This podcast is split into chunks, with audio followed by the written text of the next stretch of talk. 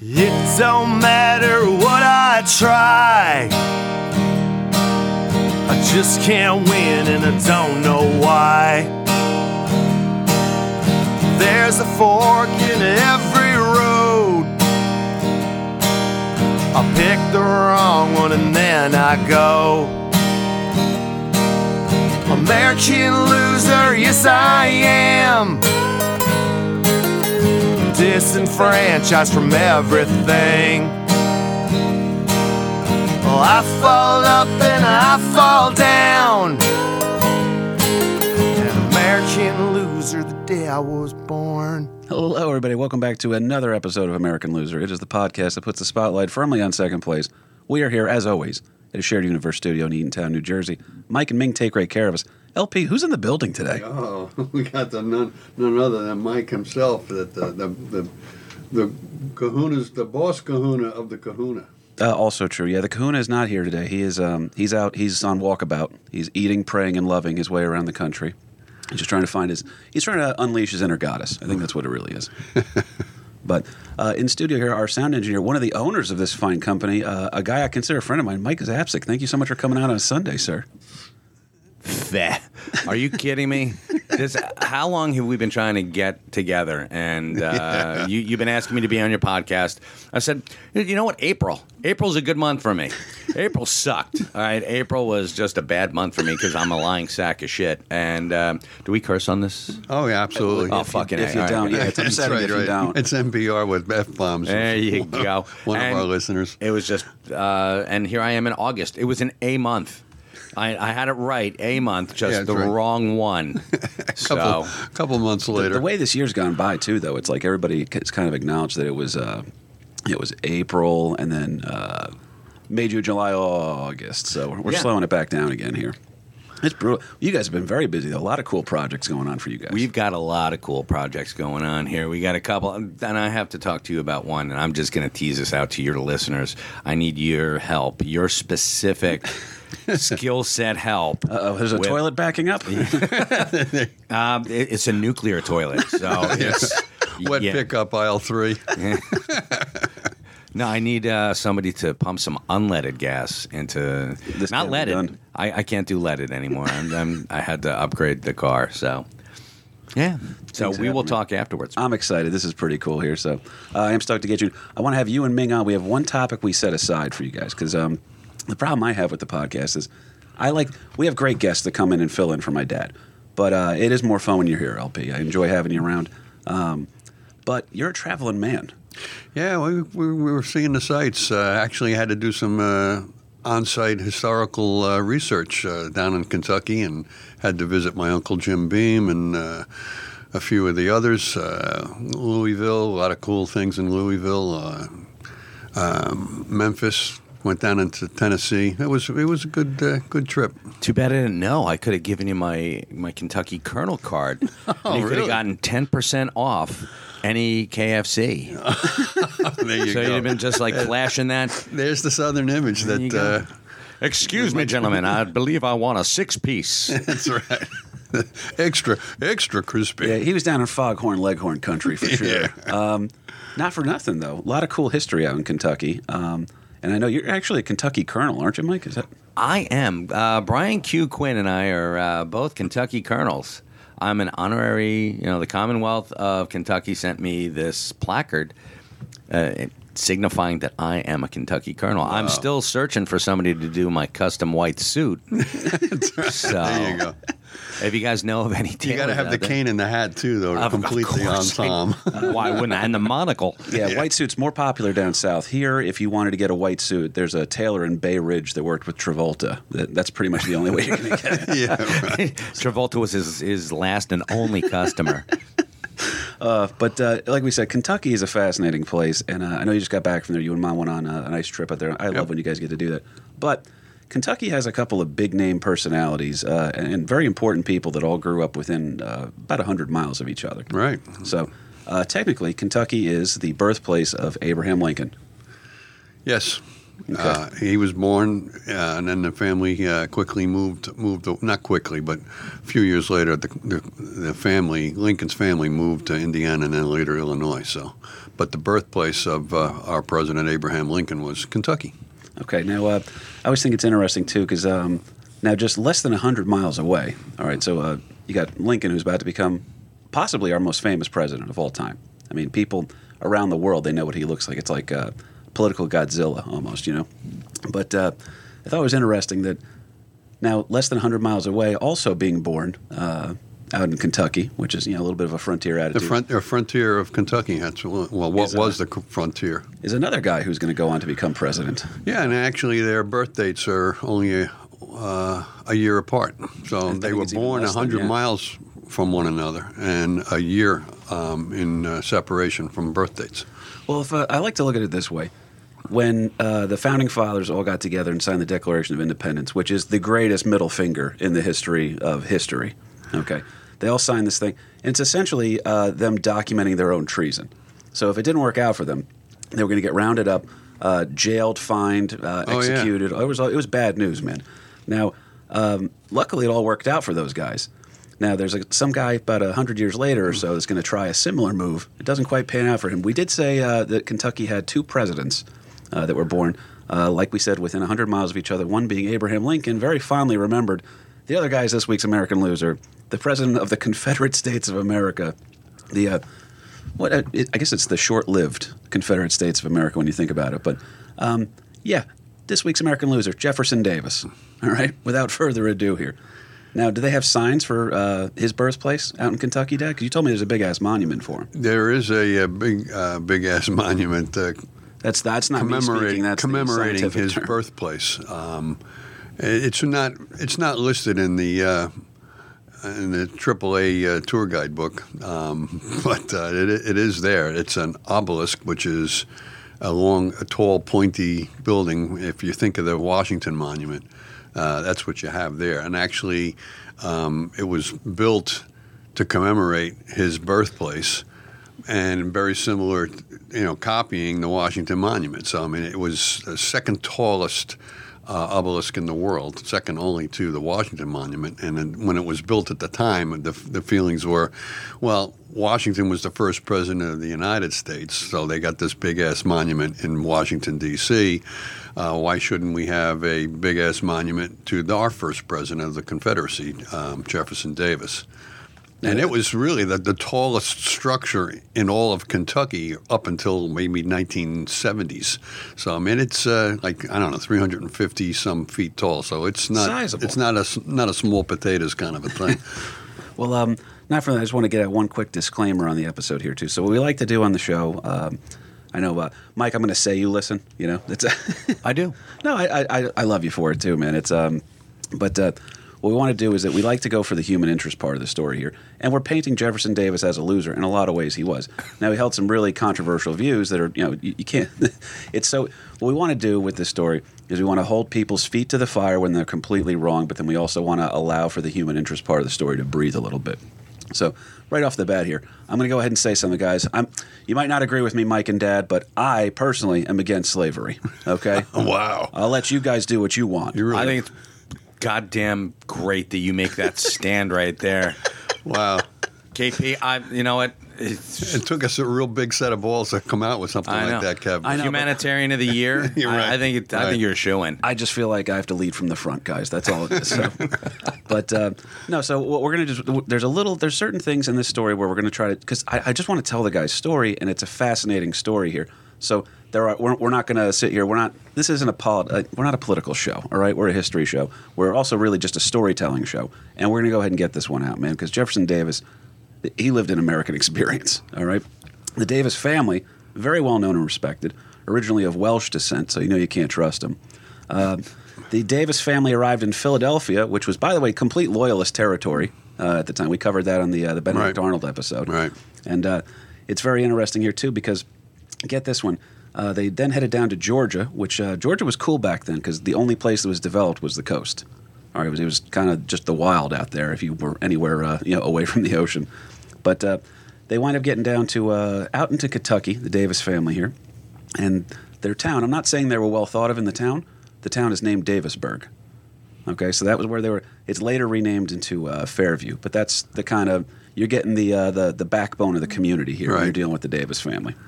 So, Davis is ironically named after uh, then incumbent president of the United States, Thomas Jefferson. So the first president of the Confederacy is named after a president from the you know the United The States. third president of the United States, right? Who uh, there, there's uh, I always like the feud going back and forth that uh, they say that Thomas Jefferson invented America. I always thought that was kind of an interesting thing. That Yeah. It's a little bit of a Snapple fact to argue with your friends, but um, his father greatly admired Thomas Jefferson, so that's why he named Jefferson Davis uh, after him. But it's weird because Davis's paternal figure throughout his life, uh, because his father dies when he's 16, uh, his paternal figure is going to wind up being his oldest brother, Joseph, who's 23 years his senior. Yeah, So- he, he had a, a bunch of siblings, and but Joseph was probably the most influential in his life. And as as you just said, he's 23 years older than. Uh, Yeah, because now Uncle Bobby, my Jeff. your oldest brother, Uncle Bobby, who Right. we can't bring on the show because he's too much of a wild card. that's right. You never know when he's Yeah. gonna. Mike, he'll, he'll speak Gaelic to us just to fuck with us the entire time. Right. He'll just he'll just stare right through you. Like, doesn't even act like he's doing anything wrong. And and you haven't had him on yet? Uh, Seriously, that would have been a selling point for me. For the Ming and Mike show, I'd be like, Ming, let's have this. He's going to talk Gaelic. And Ming's like, I don't speak Gaelic. Perfect. That's right. Book him. Nobody else does either. But I don't know if you have enough beer in the fridge for Uncle Bobby. That's the only problem. That's uh, the the beer is completely filled with, or the beer, the fridge is completely filled with beer. So, yeah, probably not. That's right. Get the kegerator in here, and he's like, all right, that's a start. We'll make a Half the run. battle. But uh, so it, Uncle Bobby's what, 16 years older than you? 16 years older than. Okay, so now imagine if he was 23 years older. You're gonna Right. there, there's a, a, a father figure more than a brother thing Right. developing there. So, uh, interesting stuff here. Uh, Davis's father, by the way, did serve in the Continental Army during the American Revolution. So uh, he's gonna he's willing to go to war with Britain to uh, you know create his own country, and then uh, his son's gonna kind of go in a different direction. So. Well, in, a- in a way, not a different direction. Yeah. Following the same path. If you play into this idea that the Confederates are, are the true evil, that they're the, uh, the, the the Sith and the Empire and everything, if you want to play that that way, uh, there is a Darth Vader vibe to uh, Jefferson Davis because he starts off as a pretty damn good guy. All right. Now, um, like I said, Davis's father dies when uh, Jefferson was 16, uh, but Davis remained incredibly close to his brother, like we talked about. And the family owned this very large plantation. And uh, Jefferson, because they had money, he was able to spend his youth kind of attending different schools in Louisiana and Mississippi. And uh, Louisiana, first of all, what a wild state, man. They're wild to begin with down there. Then it's also open container and open carry. all right, that's your. There's a reason they're always so polite down there. It's because everybody has a gun. Even back in the 1800s, it was open open container. Yeah, I'd like to imagine. really. I pulled, they pulled over my buckboard, and I had me an open bottle of whiskey. That's right. Well, it does remind me too. Uh, uh, shout out to a friend of the show, Mr. Nick Franco. Nick, uh, uh, we, we've tasked him with reminding us that we do want to do a series on prohibition one day because, oh boy, did we fuck that one up. So um, now Joseph Davis, the oldest brother, is able to use the family's reputation to get Jefferson into. Uh, it- it's weird because we have to go back. We call him Davis. We call him Jefferson. You kind of, you guys get the gist. The guy's name is Jefferson Davis. But uh, he gets himself an appointment into the United States Military Academy. What's the name of that school, Dad? Uh, West Point, I think. yeah. So here's where it gets a little bit fun. Um, now, uh, Mike, I know you got some great wild stories from the past here. Uh, our boy Jefferson Davis has a pretty good one. He establishes himself at West Point as a little bit of a party boy, uh, and he goes what I'm going to refer to as full Belushi. Uh, one Christmas, he organizes. Uh, he's one of the organizers, say, of the smuggling of large amounts of whiskey to be brought onto the campus for an all-night Christmas drinking party.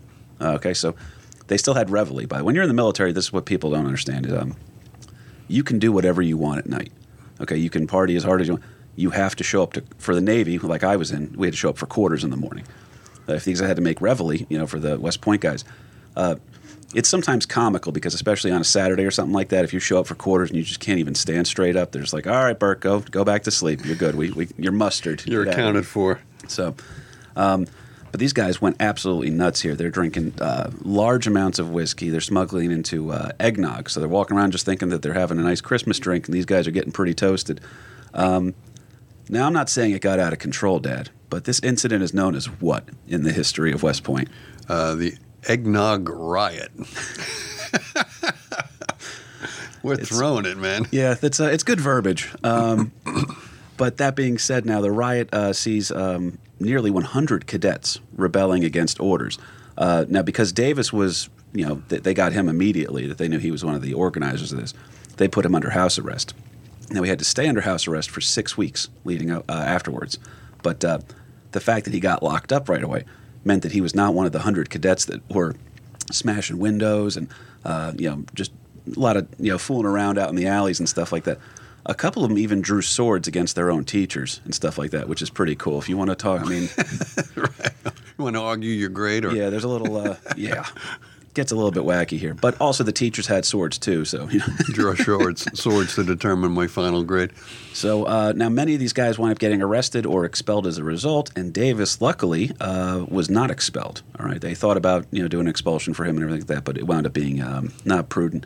And also the Davis family, pretty well. Yeah, you're respected. going if you still have those kind of connections that. Uh, Now, I don't want to get off topic here, but there was one guy in my boot camp division. I was Division 111. Uh, I went in in January of 2009. And uh, I always remember because I was in boot camp when the, uh, the Giants beat the Patriots for the first time. And uh, we weren't allowed to watch the game. We just got the final result at the end. And we still went nuts like we watched the whole game. But there was one guy in the unit named uh, Altabelli. And uh, I'll never forget his name because as he was being escorted off of off campus, so he to go- speak. He goes, "You'll never forget me." And he was right. I have not forgotten him.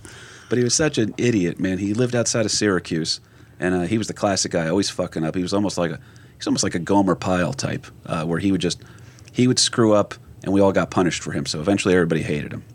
But uh, he had a couple of lines, man. Uh, this one always made me laugh, and I was like, "Dude, get your shit together, all right, man, because they're going to kick you out of here." And he goes, "They're not going to kick me out of here. My dad's mayor."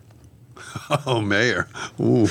Yep. Now I, I need to ask this question. Absolutely. Now, are you talking Gomer Pyle, the TV show, or Gomer Pyle from Full Metal Jacket? I mean, because there's a huge difference between Yes. those two personalities. Yeah, You- yeah. You, you have to be specific here. Yes, we're going to go with a Gomer Pyle TV show because uh, it, it ended on a much happier note than Full Metal. J- right on. He got canceled. Yeah, poor, right, right, right. poor R. Lee Ermey, rest in peace. but um, no, so uh, they wind up getting him. He's he's in trouble, but he's allowed to continue. Now, uh, Davis is then sent out to Michigan after graduation. Okay, and one of his duties included escorting the uh, Indian chief Black Hawk, who was uh, a captive of the Black Hawk War. By the way, um, that's also the namesake of the Chicago hockey team. I don't know Right, if you knew that. so- right. But, But that was uh, that was the campaign, if you will, of of the, of the time that uh, Mm-hmm. going against the Blackhawk. So he did not. Um, he didn't actually see action out there. He did escort him, uh, and then in uh, Blackhawk's own, um, I guess uh, I want almost want to call it a diary, but Native American badass war chiefs don't really keep diaries. We'll call it a journal. There's Right. something more masculine about that. But uh, he even mentioned how kind and accommodating Jefferson Davis was to him, that he treated him with uh, respect, and also kept away kind of uh, curiosity seeker. So you know, you know what it is. You go into an airport, Mike. Somebody recognizes you from a television show that might have been on for several seasons. Never happens. Never Not to happens? me. It it happens to other people. Never happens to me. So that's that's perfectly fine. I'm the hey. I, I love the anonymity. now, uh, question for you then. Um, is it true that when you and Ming travel together, you actually uh, strap him to your chest in a baby Bjorn? Uh, that's never been confirmed. there are photos, Nor but it's denied. Still, nor denied. Uh, Sometimes Ming's little legs get tired. So it's this is why we do it in the studio here. It's not the same if we try to do it in the basement. So, but um, now uh, he winds up getting back. Um, uh, he's serving well. He's serving admirably, Jefferson Davis. Here, he's a good military man. Uh, now he's serving as the second lieutenant for Colonel Zachary Taylor. Yeah, now there's a there's a name that uh, Yeah, that should ring a bell for. that- that's going to be a contact that he's going to draw that card later. So this guy, uh, again, he's born 100 miles away from Abe Lincoln, uh, less than 100 miles away from Mary Todd Lincoln, who was also from Kentucky. And then uh, now he winds up uh, cozying up to uh, the daughter of Colonel Zachary Taylor, who's also going to go on to become president. So this guy's hanging out. I f- do you feel like the presidents all hang out sometimes? Yeah, there's there's so many connect interconnects You know? here that it's, it's incredible. They're just chilling in the back room. But uh, Zachary Taylor uh, has a uh, rather attractive daughter named Sarah Knox Taylor. Yeah, now Zach Taylor is also uh, a big hero of the Black Hawk War. So I mean, he's he's gaining uh, national notoriety uh, with what was happening with the with the Indians. But yeah, he's got a apparently he's got a daughter that's a looker, and uh, um, you know our, our boy Jeff Davis is uh, trying to make some moves on her. And, and young Jefferson Davis, not an ugly man either. Yeah. Okay, you know, and in his later days, he, he's a little beat up. We'll we'll talk about that later with his health problems and everything. But uh, yeah, he's quite smitten with uh, Sarah Knox Taylor, and um, Davis actually married uh, Taylor's daughter uh, uh, Sarah against Taylor's wishes. All right, he respected Davis, uh, but he didn't want his daughter to have the tough life of a uh, frontier officer's wife because. Indian fighting, um, you know, not really having access to a lot of stuff. It's it's a mean life, all right. Yeah, at that point, Col- Colonel Taylor um, was being moved around from post to post, and you know the army life is really hard on the on the uh, the wives and daughter or and offsprings of the, of the kids. They're constantly on the move. You know they, that army brat kind of a thing is uh, It's a lifestyle. It's large, right. And And you're- there's you're- very few that are able to do it. you're putting you're being put on the on the frontier on the leading edge of hostilities, if you will. And then the Black Hawk War is uh, a prime example of that. Yeah, and this is before Skype too, so they weren't able to really talk at the end of the day and kind of give each other notes and everything. But uh, I'm not saying Sarah Knox Taylor was hot. All right, um, but she has to be pretty hot if Jefferson Davis is then willing to uh, forego a successful military career to marry her. Right. He asks he asks the father for permission to marry her, and he says no, not because he really disliked Jeff Davis, but he did not want his daughter to go enter into a, an army life, if you will. That Right. She's going to be following him from, you know, shithole from shithole to uh, an, an army post kind of a thing. So. Well, he, he decides he's going to end his military career, so uh, he goes to get out and um, in order to pursue his life with Sarah. And the two of them were very fond of each other too. It seems like it was a very happy marriage on all accounts. Uh, but the marriage was held barely a month after his departure from the military. Right, he resigns from the from the military and then marries her, but it's still against her father's wishes. Right.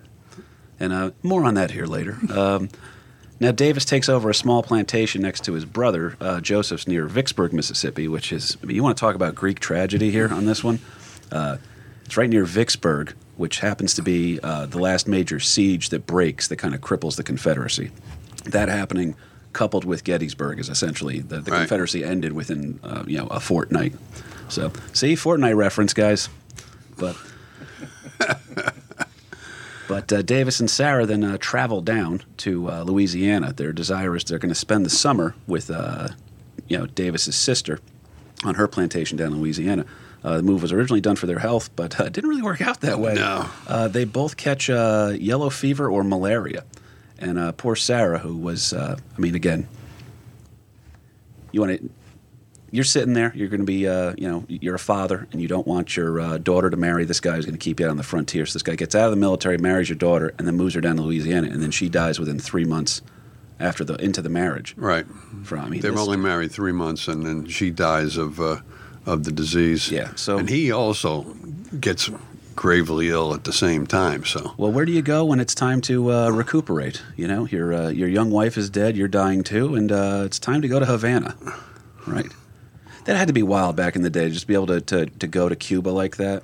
You know, because now there's, I don't know, maybe there's like a, a, a something exotic about Cuba now because we had the embargo for so many years, but they were just treating that like going to the Keys. yeah, that was uh, just a short hop over, and it was uh, the climate would be better for your health. And obviously, too, that Jeff Davis, although he doesn't have a whole lot of money himself personally, the family does. I mean, if you're if you're a lieutenant in the army and you just resigned uh, from the army, you really don't have a whole lot of prospects. But uh, This is back in the day when the military career was used as a uh, resume builder. Right. So you wanted to show that you were your own man, not just from your family's money. Right. So kind of a weird thing. Uh, did you hear the part about how he got kicked out of Cuba? No, The uh, he was on his uh, you know he was kind of bedridden, and he would start drawing pictures of the Spanish fortifications.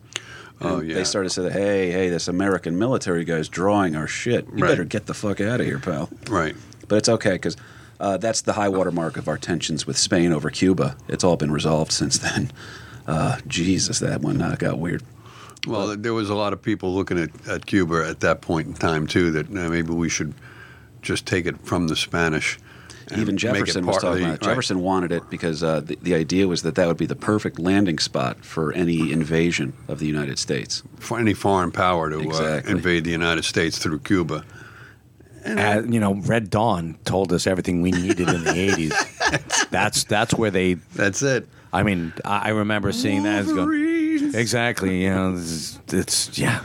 Avenge, avenge me, boys! Avenge me! And this is a scary time in America. We don't have Patrick Swayze to fight our battles for us yet. Yeah. So Yeah, but Cuba was also, you know, again, g- getting serious here. But uh, you know, they wanted uh, a lot of the Southerners wanted to bring Cuba into the United States because that would be one more slave state and tip that whole balance of uh, and then also balance uh, of power uh, between sugar uh, cane, all sorts of other stuff coming in from absolutely. there. And it's uh, I, I do want to go to Cuba one day if I can. Um, but uh, now his, his only escort while he was over in there was uh, this guy, uh, one of his slaves by the name of John Pemberton. Okay. Uh, now it's important that we, we start to talk about this here because this is the part where you hold the guy's feet to the fire. He was not apologetic about slavery. Okay. In fact, I believe he owned at the height of slavery, he owned over 160 slaves. Yeah, I believe that was the number in just prior to the Civil War. But because there, there's always these. Uh, we're also going to talk a little bit about the myth of the lost cause because there's kind of a uh, revisionist history that's told about the South. Um, it's weird because then the the correction to that revisionist history is an additional revisionist history. So somewhere in the middle is the truth. So that's what we're trying to find here on the, uh, this episode. But uh, so it, it was a slave-based society. Um, the, the South was agricultural. The the North was industrial. We'll talk about that more here in a second. But um, if uh, Jefferson Davis, you know, he he kind of keeps quiet after he gets back from Cuba. He is sitting around. He talks to his brother a lot. He's studying politics. He's studying history, all this other stuff, and accidentally kind of creating for himself an opportunity to be seen as a politician. So yeah, he's also in a in a deep funk over the death of his uh, bride of three months. yeah, that- he, he truly mourned her. yeah, So he's uh, in deep depression. He barely survives his own illness that uh, struck him, his, he and his wife down. So I mean, it's uh, he, he's starting to turn from that uh, dashing young man to more of a, a darker side kind of a thing. if and he's will. got um, he, he's also uh, the the disease has kind of aged him a little bit. He's a little rougher looking. He's not quite the uh, you know the wet behind the ears kid that he was. Um, now in 1840, Davis decides um, you know he's going to start attending uh, Democratic Party meetings over in Mississippi, and to his uh, shock, this is when you can tell that. Um, remember, there's that line about Warren G. Harding that. One of the guys uh, saw him who was like a, a Republican guru or something at the, the RNC. He just goes, Man, what a fine looking president he would make. yeah. You don't know what he sounds like when he talks. You don't know anything about him. He's got the he's you know? the front man. Don't know what his IQ is, but man, that guy looks like a president. So that must have been how these people looked at Jefferson Davis, because you see every time that he is presented for some sort of an office, he's clearly the forerunner. So uh, he's selected as the representative for the state meeting over in Jackson, Mississippi. Now around this time too, again, because uh, Lincoln, born in Kentucky, but really uh, associated with Illinois, and uh, equal parts Jefferson Davis is now mostly associated with Mississippi. Okay, so that's kind of where they're making their home. They're they're born in Kentucky, but making their homes elsewhere. And uh, as he attends the Democratic National Convention, multiple times I might add, he also effectively campaigns for uh, President James K. Polk. All right, now uh, Polk, interesting guy, uh, but I thought it'd be interesting here. You know who's the? You want to take a wild guess who the president after James K. Polk is? Mike Zapcic. Not even a little bit. All I know is pig in a poke. That's Taking a poke. there you go. Well, the uh, the next president of the United States after Polk, who uh, he's you know sitting here and uh, campaigning for, is going to be his former father-in-law Zachary Taylor. So dun dun dun. yeah, Yeah. gets a little interesting here. Uh, now, like we said, Davis is also a slave owner. During this time, uh, there, there's uh, there's a lot of um, discrepancy with the, the price of slaves and stuff like that. But uh, what do we say? If you adjust it for today's value, that it would be about thirty thousand dollars to own a slave. Uh, yeah, it all depends on uh, who you're buying, if you will. That if it's a a kid, a female, um, uh, a strong uh, black male, if he's got talents like carpentry or blacksmithing or something like that. So I mean, the values would would slide back and forth, but. Yeah, it was uh, something to aspire to to be able to afford to buy a slave. Yeah, 'cause that's the thing that they always say is that because the, the slave ownership it's not all Candyland from Django. You know what I mean? It's not all that. Um, there are families that have. If you look at it like uh, like having a uh, like a, a mid-level Mercedes Benz kind of a thing. That there's some families that are able to afford it, even though they probably you know could have spent the money more wisely. So anyway, there's definitely this is a let's not kid ourselves here. The South is a slave-based economy, okay? Because you need the slave labor in order to get uh, cotton. That's the boom, you know, the, the cash crop, if you will. The big three were cotton, tobacco, and rice. Mm-hmm. And all Isn't it funny that, that all that's bad for us now? we, we finally realized that. all three required, uh, you know, in- intense labor force for that. But I mean, you're saying that the South's economy is based on on uh, slave labor, but I think it was somewhere near 60% of the gross national product was based on cotton. Not only the, the growing of cotton, but then the, the manufacturing of cotton, because the cotton was grown in the South, but then shipped north to the to the industrial north to uh, manufacture that into And then cotton you could goods. yeah, you could weave it into stuff and the, the Right. seamstresses and all that Right. other good. I mean, it, it's All the it's textile wild. mills and stuff were There it is. That's the I was primarily up for. in uh, in uh, New England. So we're going to cover that a little bit more because we're going to break down, um, you know, the, the final days of the Confederacy here uh, in a minute. But I do want to. There seems to be this classic thing here. Um, so in 1844, Davis would meet a woman. All right, now he's been pretty good. He's honored the, the memory of his wife the entire time here. Um, he hasn't sought out anybody else. He's not doing anything crazy. Uh, he's just a true widower in the sense. But in 1844, he meets a woman named uh, Varina Howell. Is that? Are we allowed to just admit that's a hot sounding name? Varina, Yeah, Varina that Howell. does something for you. Huh? The uh, the granddaughter, by the way, of uh, Governor Richard Howell. Mike Zapcic, any guess as to which state her grandfather was governor of? Would it be Kentucky? Close, sir, close. Wel- Mississippi? welcome to our New Jersey tie-in, Mike. Oh, up here? Yeah. No kidding. It's- Yeah. Then it's, As in then it's- New Jersey. Then it's light years away from Kentucky, for God's sakes. I am so far off. Oh my goodness! And I, I'm sorry, I I didn't know there was going to be tests today.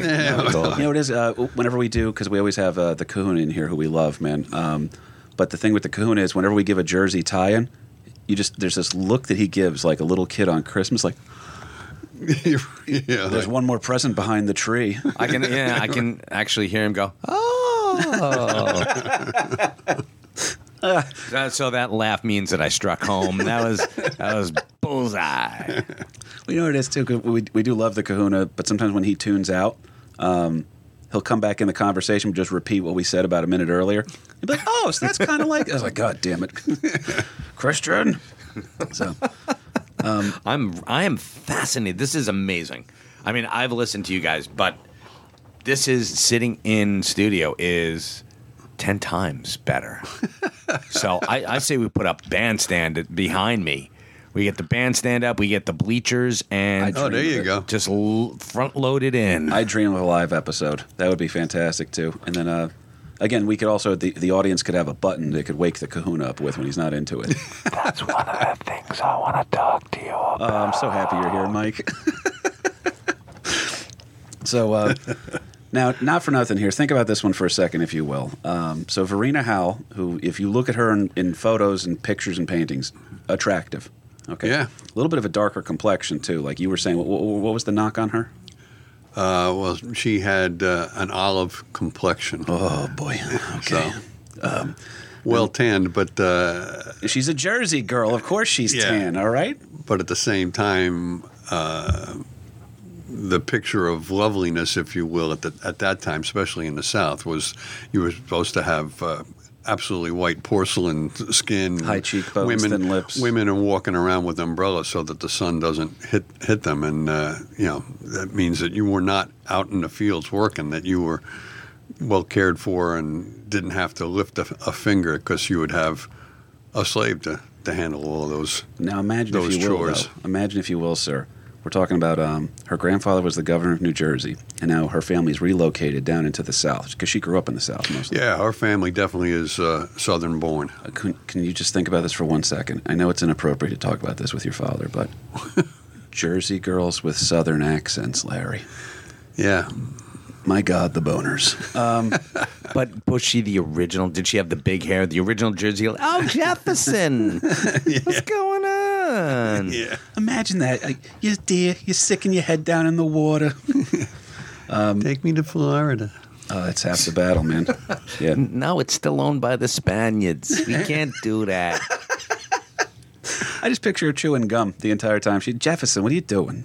Get out of there, stupid. Uh, Varina, by the way, 18 years old at the time, and uh, Davis was 35. Which, if you're good at math, you wouldn't think 35 goes into 18, but it does. Multiple times, I'm sure.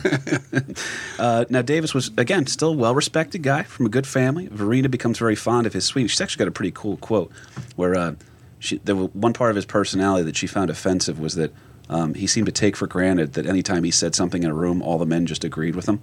So it goes back to that thing where it's like Jefferson Davis is just an impressive guy, where it's like a.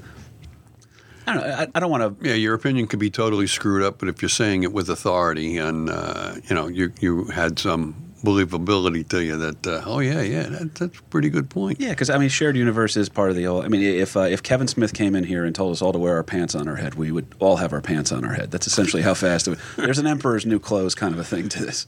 Uh, it was. I think it was an interesting little side note too. That it was also his older brother Joe that was uh, um, directly responsible for those two meeting because uh, he invited her to his home for a, a, a short-term A Christmas break, vacation. I think, uh, yeah. right. So that she was a, a guest of the brother, and then he had this big party, and that's when they they first met. So Yeah, you ever do Christmas down south? It's weird. All right, I did one when I was on the boat in Jacksonville. We got off duty um, Christmas morning, and you walk over to the ocean, and you're just sitting there, and it's like, you know, it, it's jacket weather in Jacksonville. I'll put it that way. But you're like, this is. There's no way this is fucking Christmas right now. All right. It's but anyway, uh, now uh, Davis uh, he seeks out permission to court Varina, and he's denied several times due to his age, and more so because of his politics. All right, the Howell family from New Jersey, they were Whigs. All right, Whigs, which is uh, it, it's weird because we always talk about this on the show. The political parties kind of realign slowly every 30 years, where what it's almost like they're unrecognizable to their own. not selves. realign. I think it's more of a flip flop kind of a thing that. It's where it gets weird. Right. Right. So uh, again, stuff like uh, Grover Cleveland we talked about too was that uh, he was a Democrat that all the Republicans liked. There's always weird shit like this. Right. But uh, so their family was the Whigs, and Davis was now becoming a superstar of the uh, Democratic National Party. So eventually, the Howell family consents, and the two wind up getting married. But get this: no members of the Davis family attended the wedding. Yeah. That's that's not really a ringing endorsement. It was just a small little uh, ceremony to tie the knot, kind of. a Hang on, this sounds familiar. Oh my God, he got her pregnant. They went down to the courthouse and did it. Well- I told you she was a Jersey girl. Yeah. Come on, don't do that. I got prom next weekend. um, now, in 1846, even though he was a seated member of the U.S. House of Representatives, uh, our boy Davis forms the volunteer regiment known as the 1st Mississippi Rifles in order to join into the war with uh, Mexico. Which, uh, is there another guy that's about to become a hero during the war with Mexico? Yeah, well, Maybe there's a, lot of people that were going to become heroes, but uh, I mean, it, just to, to rewind it a little bit here, um, you know, he campaigned. Davis campaigned uh, heavily for uh, President Polk, and Polk then goes on and picks a fight with uh, the Mexican government.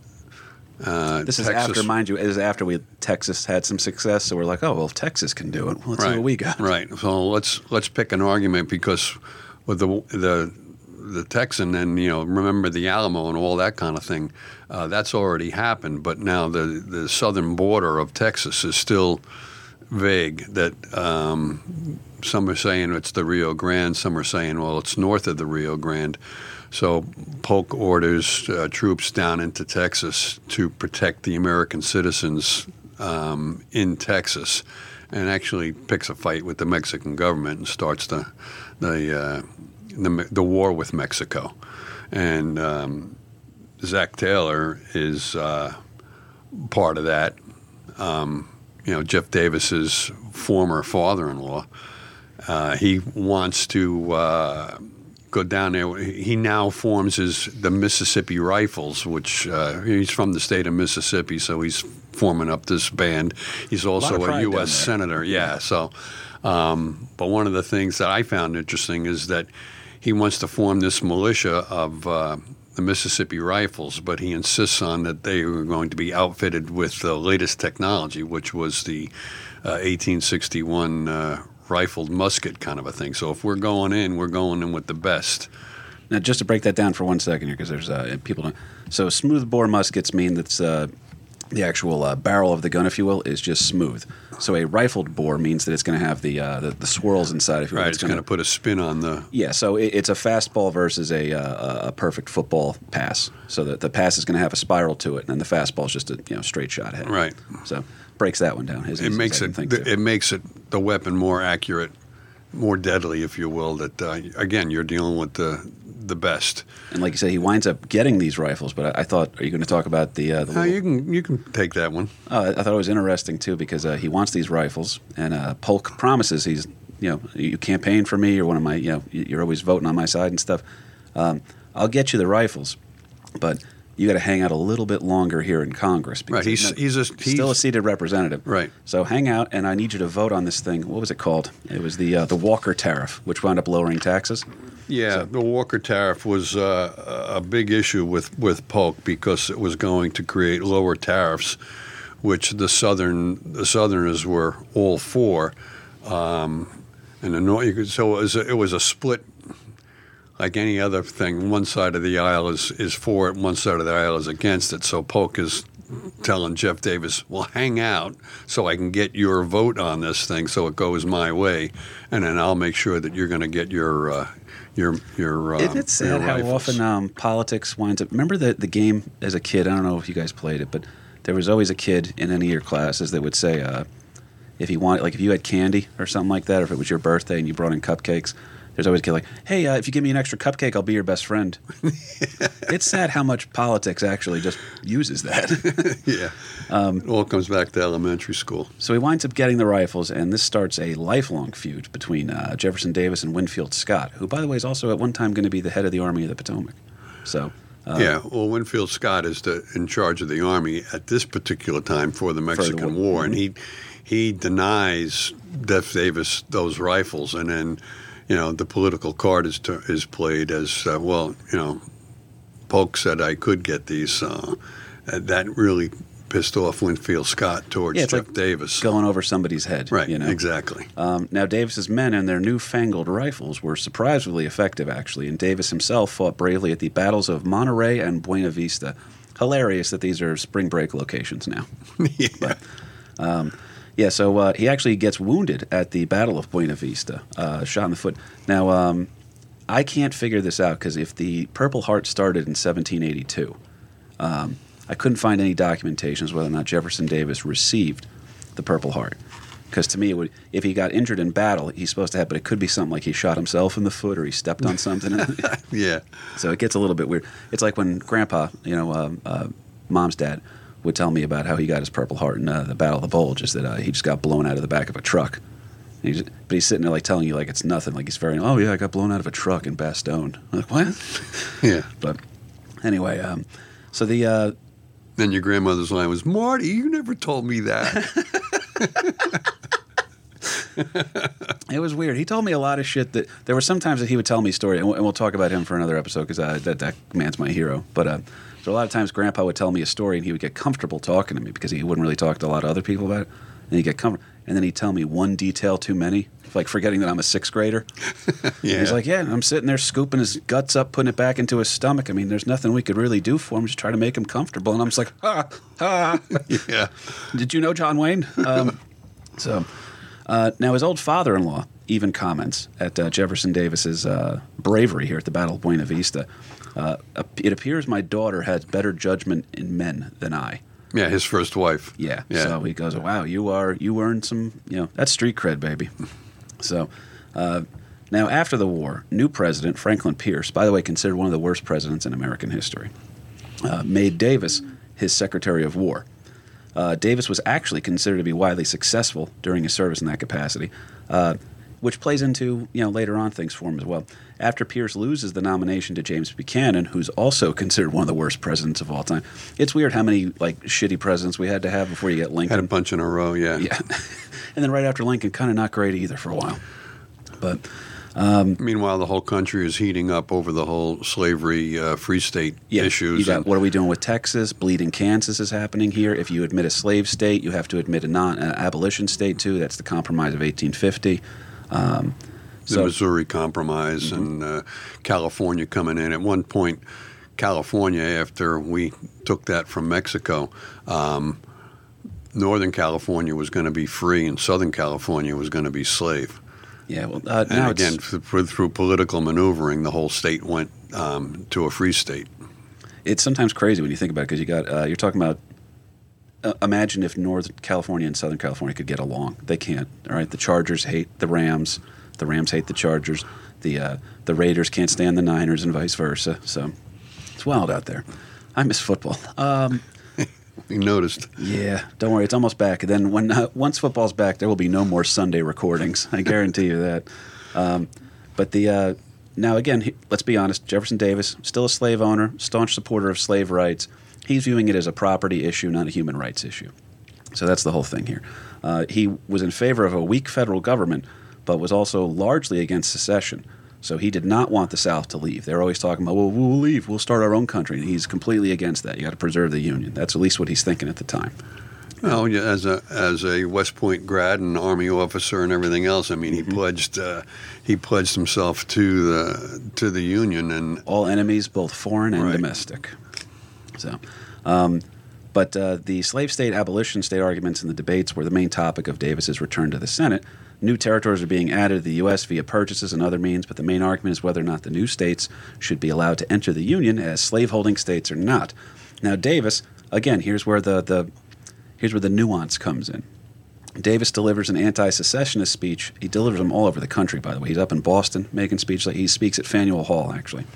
Um, he believed each state should have the right to secede, but didn't think it prudent due to his knowledge of the South's lack of military stronghold. So he's aware that, like, yeah, agriculture versus industry, this fight might not go the way we want it to. right, right. If you guys choose to do that, it might not uh, might not pan out for you.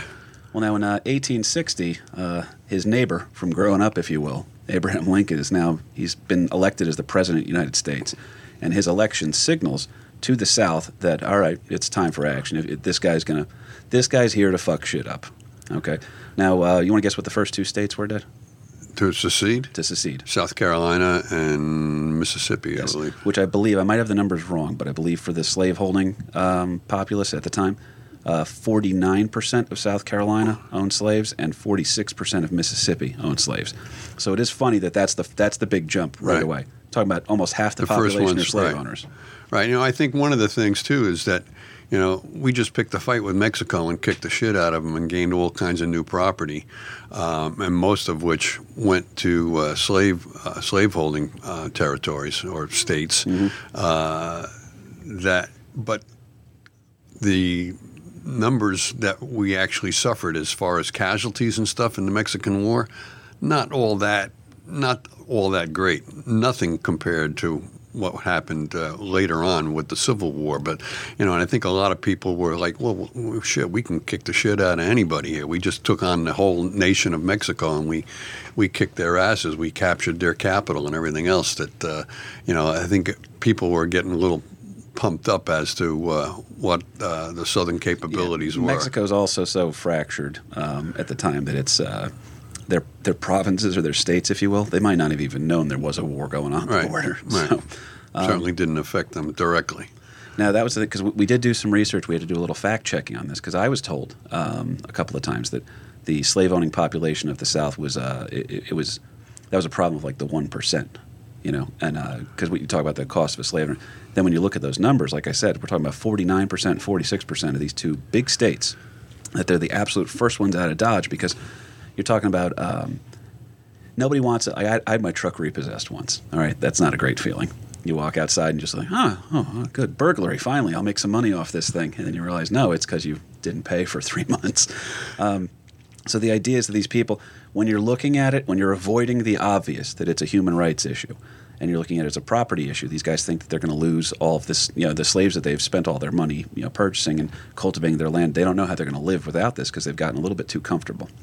So, um, now the one thing that we did find though is uh, I read that article about the myths of the Civil War, and I just want to put you on blast real quick here. I won't say the woman's name because I read the article and it, annoyed me.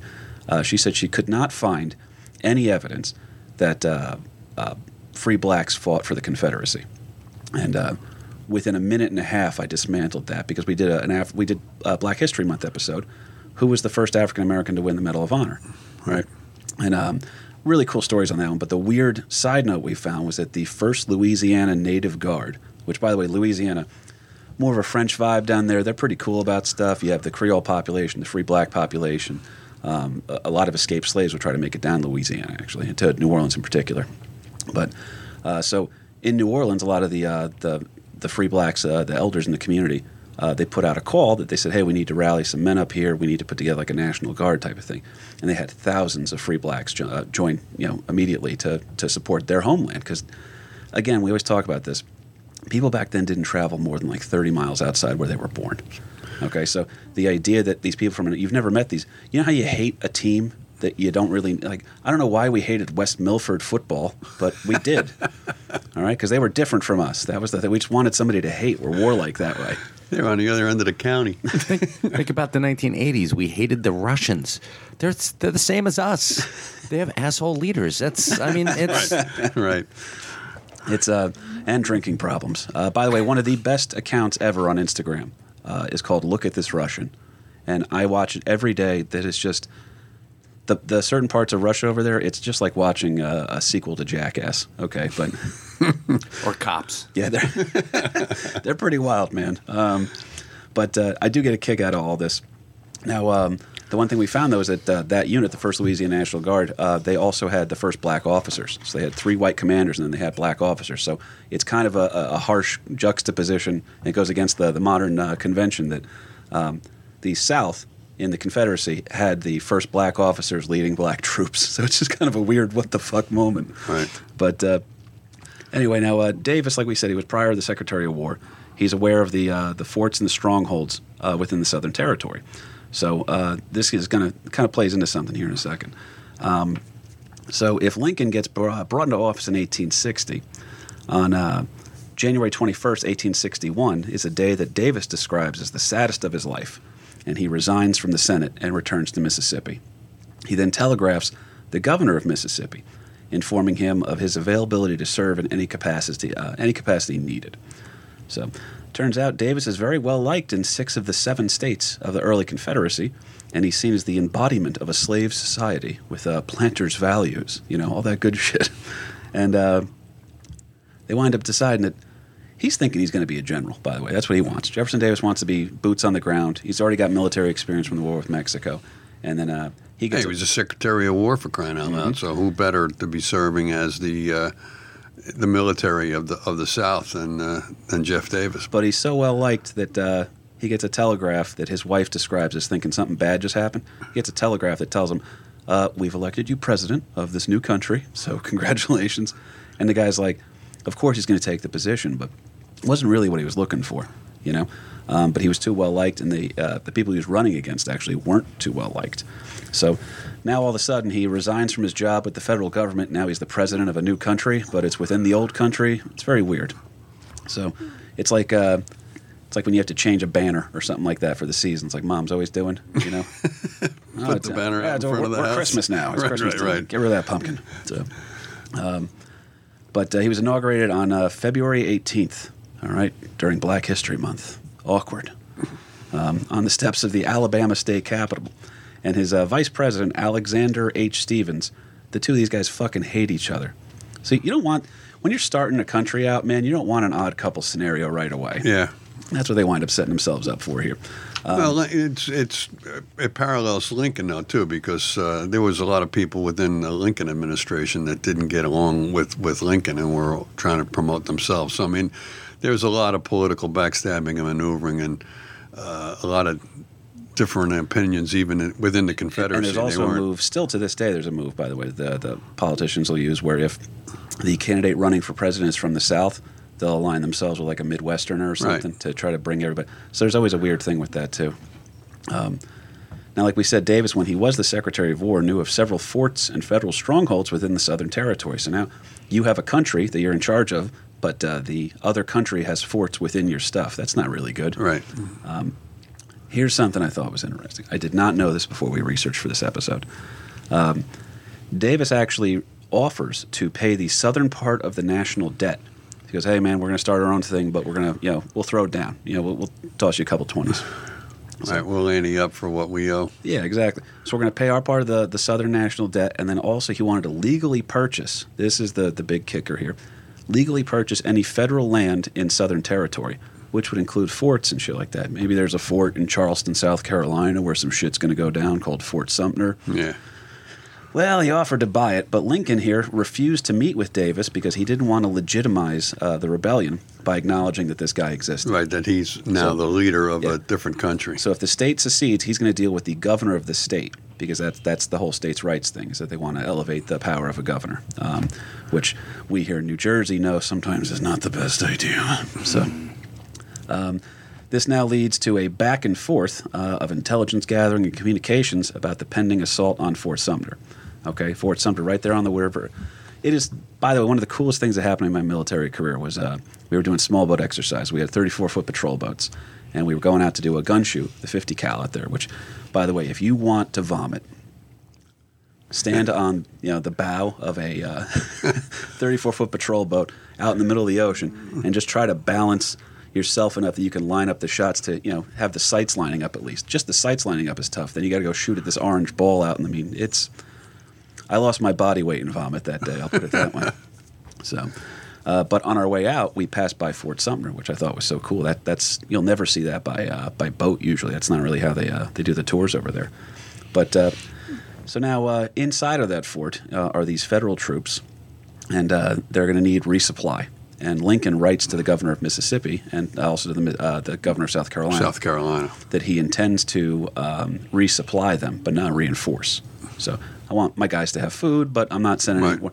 No shots have been fired in the Civil War yet. Not yet. And uh, that's going to have to change now because if Jefferson allows them to be resupplied, it's this idea. Well, it's there for the taking right now. Are we going to really?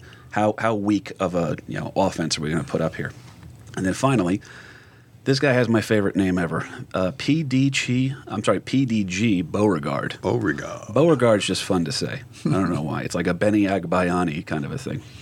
But um, after uh, the refusal of uh, the inhabitants of the garrison, the federal troops, by the way, uh, Abner Doubleday is in there. One of those guys. He becomes a hero at Gettysburg, and they accuse him of inventing baseball, but it's something that he never really said he did. It's a whole weird story. There's still a back and forth on that one too, but yeah. yeah, for another episode.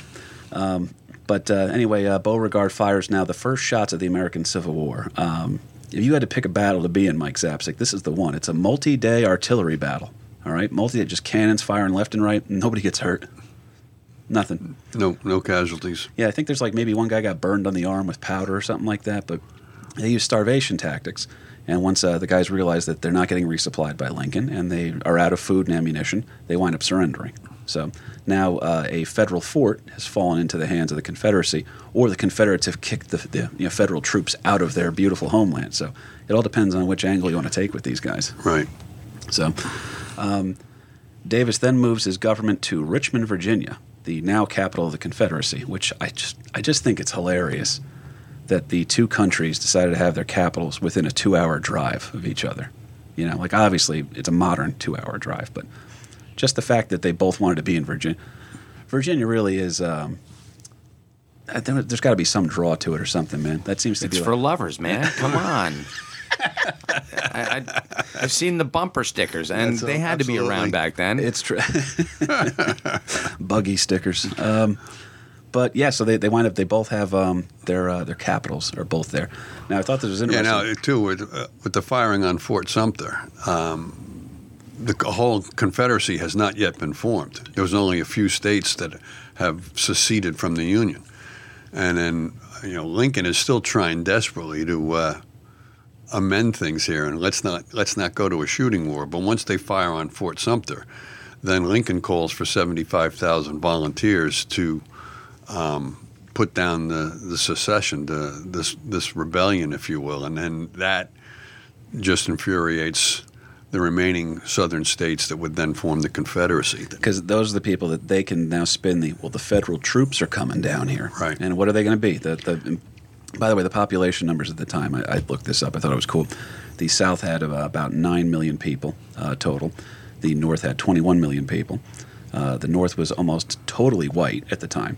Uh, and then the South had uh, of the nine million, they did not want to allow um, uh, blacks to serve in the military, and until the very dying days of the Confederacy, they didn't even allow it.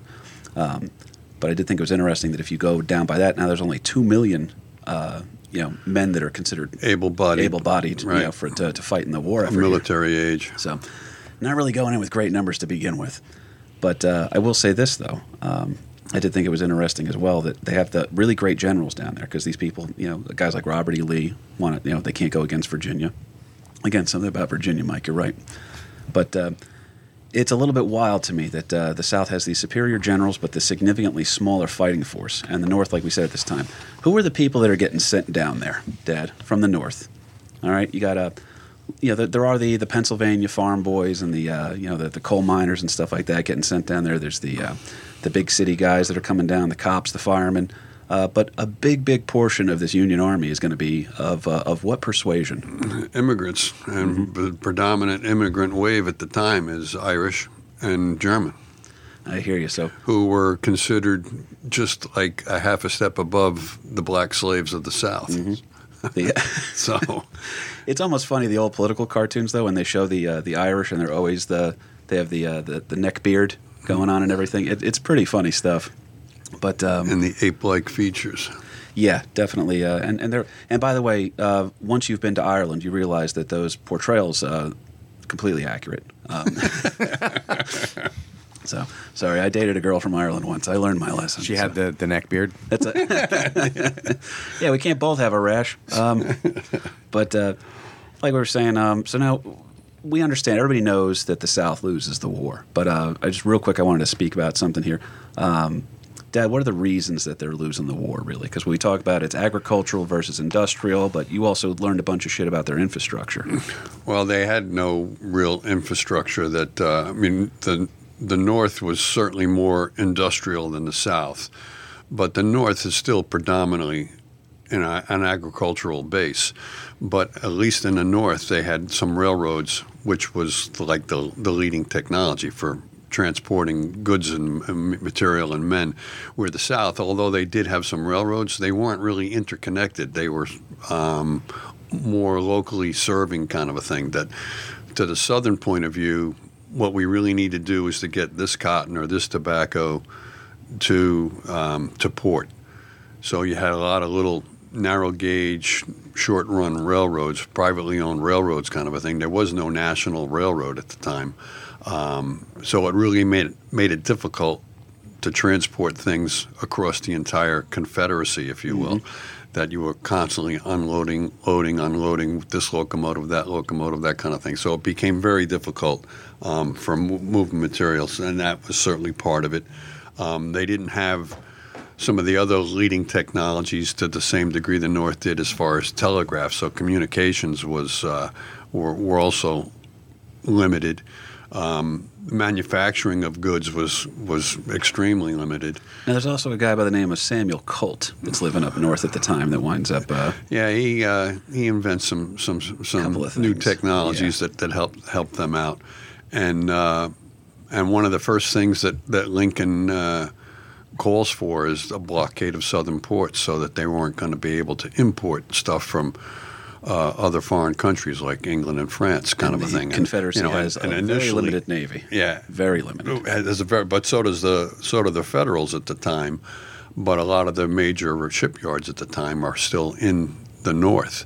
So, and when Lincoln calls for this blockade, he was initially like, "What are you kidding me? We have no navy. We're going to blockade all the southern ports. That ain't never going to happen."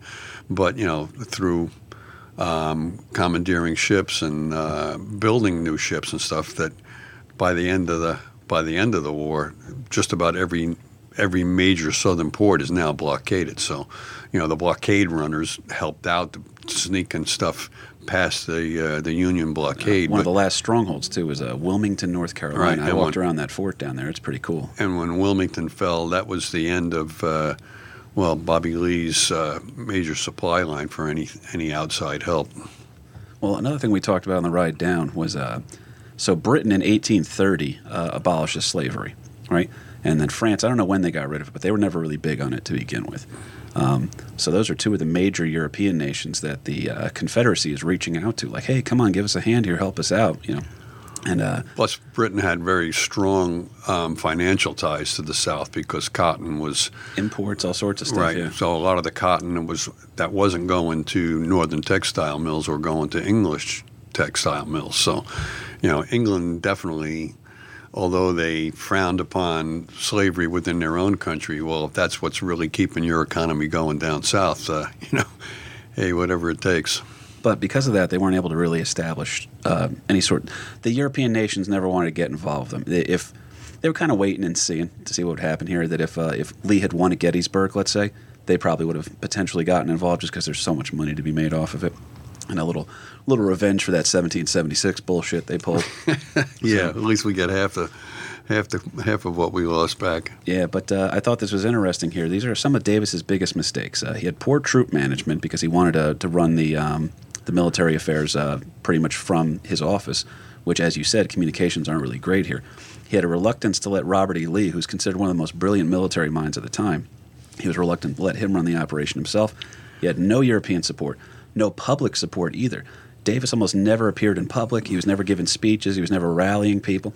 Lincoln was at least a very, very outstanding public speaker and created a sense of nationalism and that we're, we're doing the Lord's work here and stuff like that. And Davis winds up becoming so hated by his own generals and his own populace that there's a quote, I believe, from Beauregard saying, if Jefferson Davis was to drop dead right now, the entire South would rejoice. Yeah. So, not really great for your first president. Yeah, he wasn't a real popular guy uh, with the Confederate Congress or um, their representatives. Nope, he was a one percenter, man. Right, he was he was going to be the main show, and as you say, he was trying to micromanage everybody else's business. And actually, Bobby Lee, Robert E. Lee, didn't really come into the the forefront um, until afterwards because he had his own his own favorites. Uh, Albert Sidney Johnston was uh, one of them, but unfortunately, uh, Mr. Johnston uh, died in the uh, the first day of uh, of Shiloh and out west in uh, in Tennessee. But that was a, another another topic for for He also liked, uh, if you had to come up with a name for a comic book villain, Mike Zapcic, uh, tell me this guy isn't the perfect name for just a douchebag. Braxton Bragg. Hell yeah, alliterative and just screams scumbag. You know, Braxton. He is, uh, Yeah, exactly. bragger. Yeah, he is. Uh, he's not a very uh, sympathetic figure here, but uh, that was one of his favorites, and he was always. Uh, there'd be like beefs that he wouldn't settle and stuff like that. Braxton wasn't a good Bragg was not a very good uh, military Nope, mind. he fucked up a lot. yeah, and, and arrogant, and his own subordinates hated him. And He's the Ben McAdoo of uh, his day. So, um, here's a cool quote I found uh, comparing the two. Lincoln was flexible, Davis was rigid. Lincoln wanted to win, Davis wanted to be right. Lincoln had a broad strategic vision of Union goals, Davis could never enlarge his narrow view. Lincoln searched for the right general, then let him fight the war. Davis continually played favorites and interfered unduly with his generals, even with Robert E. Lee. Lincoln led his nation, Davis failed to rally the South. So, we're skipping around a little bit here, but we got to get to the end of the story because that, that's where Davis gets the most fascinating. Um, and we're going to puncture a little hole in a great myth about him in a second. Um, Lee gets defeated at Gettysburg. All right, that's the high water mark of the Confederacy. Then, within days, Ulysses S. Grant, who, what was his nickname, Dad? unconditional surrender grant. Yep. And we're going to uh, throw this uh, this little nugget back home for everybody. When Grant went to Grant's real name is Hiram Ulysses Grant. Okay, uh, so he changed his name to uh, Ulysses Hiram Grant when he went to West Point because at West Point they would take your uh, you know, your initials, your you know, uh, mine Kevin Patrick Burke, so they would write KPB on the side of my cadet jacket. And he did not want to be Hiram Ulysses Grant because he didn't want his jacket to say "Hug" on it. okay, so he changed it to uh, uh, Ulysses Hiram Grant. But then, because the military is very good at what they do, they fucked up and gave him an S for no reason. So he became Ulysses S. Grant, and then the joke became U.S. stood for US unconditional surrender. Unconditional surrender. Now he was he was I mean he was a badass dude, Grant. So well, he kept coming at you. I mean, we can talk about that, but I mean, Lincoln finally found Grant um, as a general because the, the the Union went through a whole bunch of generals that really just screwed up one right after the other. That they would they would go down and start a campaign and get the shit kicked out of them and then go home with their tail between their legs. When finally, with Grant, he had some victories in the West, and a lot of people were um, criticizing Grant and the way he handled things and the, and the amount of losses. And Lincoln's comment was, "Well, yeah, but at least he fights, and he keeps coming." And it's really once he became part of the the control of the entire Union Army and went against Bobby Lee. Um, he he got the shit kicked out of him time again, time after time uh, at uh, um, at the Wilderness, uh, Spotsylvania, uh, time and again. But he, rather than retreating all the way back north again and try again next year, he just would march a little a little east and then south and try to come around or Wait west and then south. Wasn't Grant a bit of a booze bag? Well, that was. So you uh, mean he, he's willing to stay entrenched in bourbon country, Dad? Is that what, are we figuring out some shit here? Well, now you're going. You're you're skipping a couple of a couple of years. Sorry, I'm, I'm in. Alex Jones mode right now. So, All right. Anyhow, we we digressed. so but uh, now Lee gets defeated at Gettysburg, and to your point, by the way, uh, Robert E. Meade. I'm sorry, uh, George Meade. George, yeah, George Meade is the head of the Army of the Potomac uh, for the Battle of uh, Gettysburg. Yeah, he was only in, in that position for like seven days Yeah. before the battle. of wins the biggest battle the entire Civil War, then gets fired a couple days later, and then they put Grant in. So, uh, thought that was interesting. Now, this was uh, this is the Well, he didn't really get fired though.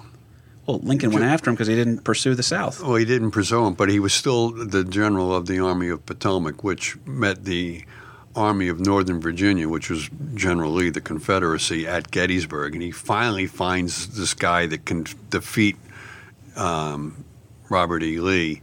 And he, was, he maintained his leadership of the Army of the Potomac, but then Grant also wins out west, and then Lincoln puts Grant in charge of the entire army. So it's Grant, then Meade is under Grant, kind of a thing. So um, Meade now has a, uh, a superior officer over him in the in the fact of Grant. But And Grant's got a, a guy by the name of uh, William Tecumseh Sherman that he's pretty tight with. Um, Yeah. by the way, real quick, listeners, we are on bonus time right now. So, uh, Mike, I want to say thank you. We're going to keep going. I know, dude, I know, but we appreciate it. And it's uh, you guys are incredibly good to us. If you're going to start a podcast, start it at a shared universe. All right, little plug for you guys there. Wow, way to throw that in. You're like, ah, you know what? I got cat. No, no, no. You kidding? This is fascinating. I love this. Just keep going. Ah, you're the best, man. Um, so now this is a this is the part where it's going to get a little crazier. Lee gets defeated at Gettysburg. Grant then breaks the siege at Vic, uh, Vicksburg en route to Richmond. So now Grant, unconditional surrender Grant, who's this you know a badass dude, is coming for you. He's descending upon Richmond. Davis and his family and the entire Confederate cabinet escape as Richmond is about to fall. Uh, Davis escapes on, and uh, this is the part where you you you jumped there, bud. we had okay. We're, we're, I said, we're in bonus. You were in now. Grant on in, in Vicksburg. Yeah, he captures Vicksburg. Meade defeats Lee at Gettysburg in the Eastern Campaign, kind of a thing. But then you went immediately to um, capturing Richmond. Well, but 'cause there we're not telling the story of the Civil War. Petersburg. I think you're you're confusing Vicksburg with Petersburg. But anyhow, But we're not telling the story of the Civil War. asleep right now. We're not telling the, the story of the Civil War. We're telling the story of Jefferson Davis here. Right. So the next part of the story for him is that he it, there's this huge fuck up because the Confederacy is now largely broken after Gettysburg. It's considered the high water mark for them. right. Things are not going well from the from the south here on Um, in. And now Richmond is becoming um, that the, the federal troops are coming. All right. And uh, they wind up having to escape. I thought this was interesting. Uh, they escaped on uh, the Danville train. Have you ever heard of the Danville train? Yeah, well, there was a, a song written. Go ahead. Yep. Uh, the band uh, from The Last Waltz, uh, my favorite song, The Night They Drove Old Dixie Down. The opening line is Virgil Kane is the name, and I served on the Danville train. Right. And it's about them watching the Confederacy fall. So, um, by the way, this is how fast this one happens. Lincoln is now, because first of all, we left out one detail here. Um, the Confederacy is almost like um, they almost cloned the United States and just did. They had a president, they had cabinets, they had Congress, they had a capital. What do you think they called the capital of the Confederacy? The White House. Yep, that's it. No, no The White no- House. Yep. Yeah. Got a chance for a do-over, and they're like, "Nah, we'll just do that." Yeah, that's It's cool. like uh, when we copied British Navy tradition because we've pretty much ripped them off Well, completely. you're going to go with what you know, right? Yeah, um, there's a little vanilla ice to this, but uh, what winds up happening is uh, they have the uh, the southern um, uh, the Confederacy has their White House in Richmond. That's where the, uh, the Davis family lives. Um, thought this was interesting. One of the uh, the child, the kids' playmates, if you will, of the, the Davis children, uh, was a guy by the name of uh, Patton, whose uh, son would go on to be, you know, World War II Patton. General George World War One and Two. yeah, the uh, the most badass dude in American history, pretty much. Um, but uh, anyway, so as the uh, as the Union troops are coming in here, within 40 hours of Richmond falling, guess who's standing in the office of the uh, the Confederate White House? Abraham Lincoln. Abraham Lincoln. Yep. So he comes in there, man. Um, Davis is made aware of Lee's intentions. Lee now has pretty much decided he has to surrender the Army of Northern Virginia, which, as you pointed out to me, they're not all from Northern Virginia. There's boys from Texas in that army. Yeah, from all from all the Confederate states. Well, not for nothing, too. You went down to um, recently, within the last 96 hours, you were at Appomattox Courthouse, Yeah, which is the formal site of the surrender of Lee to Grant at Appomattox Courthouse.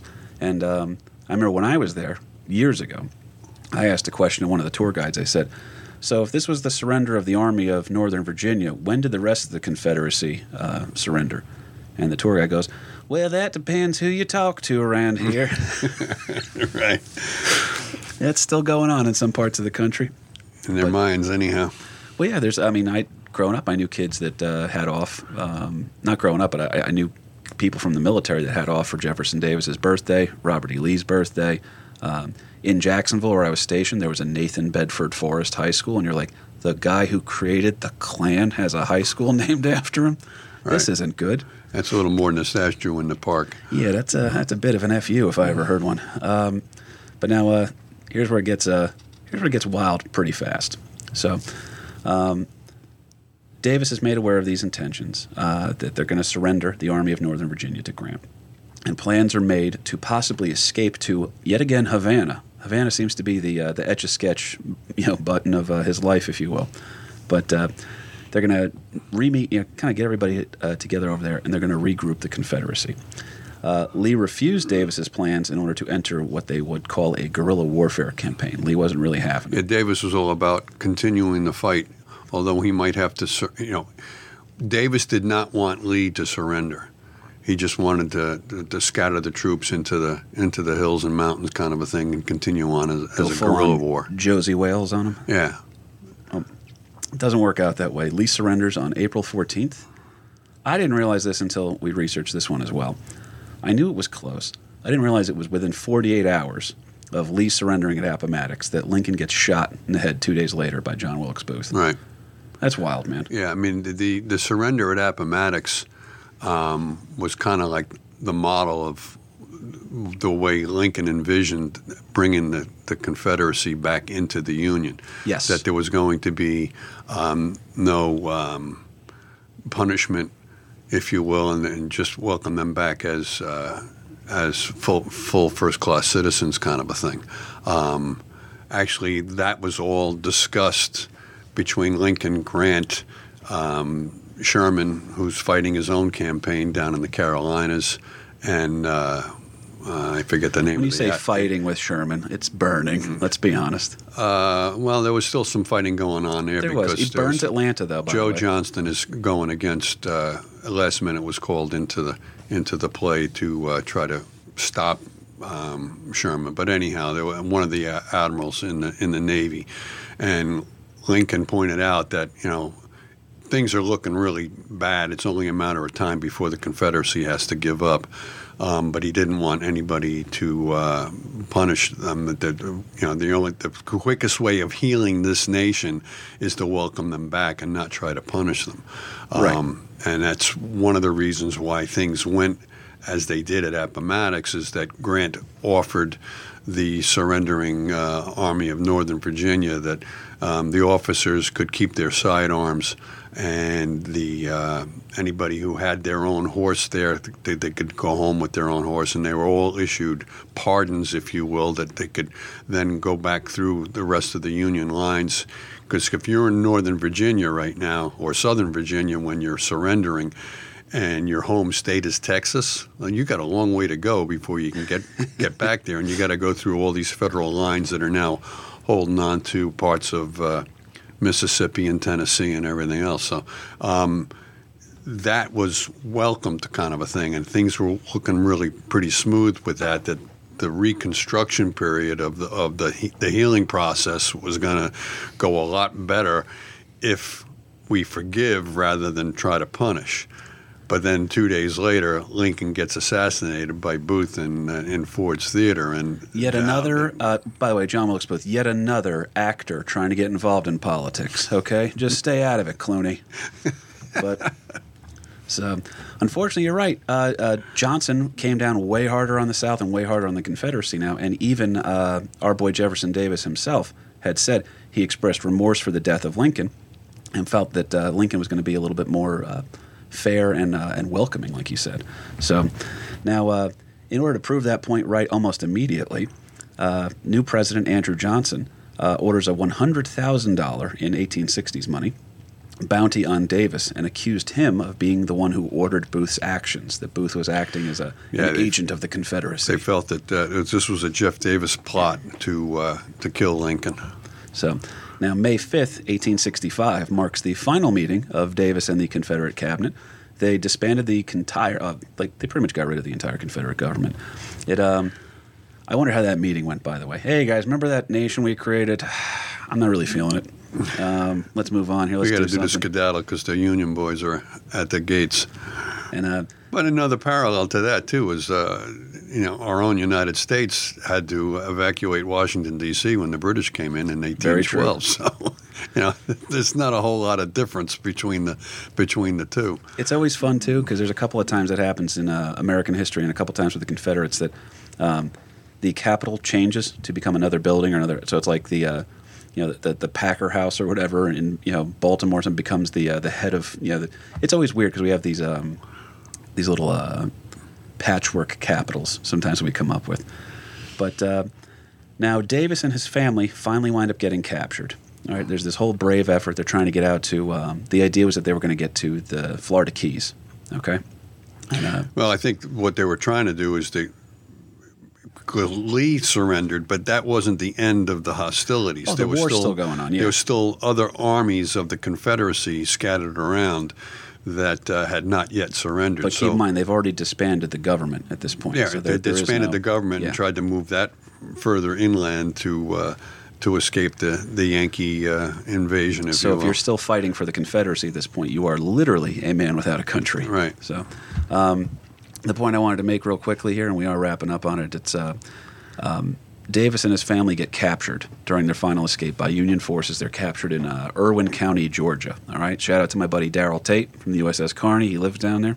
Um, but when he got sick and his wife died, uh, he recovered, but he was always kind of an ill man after that. We talked about that a little bit.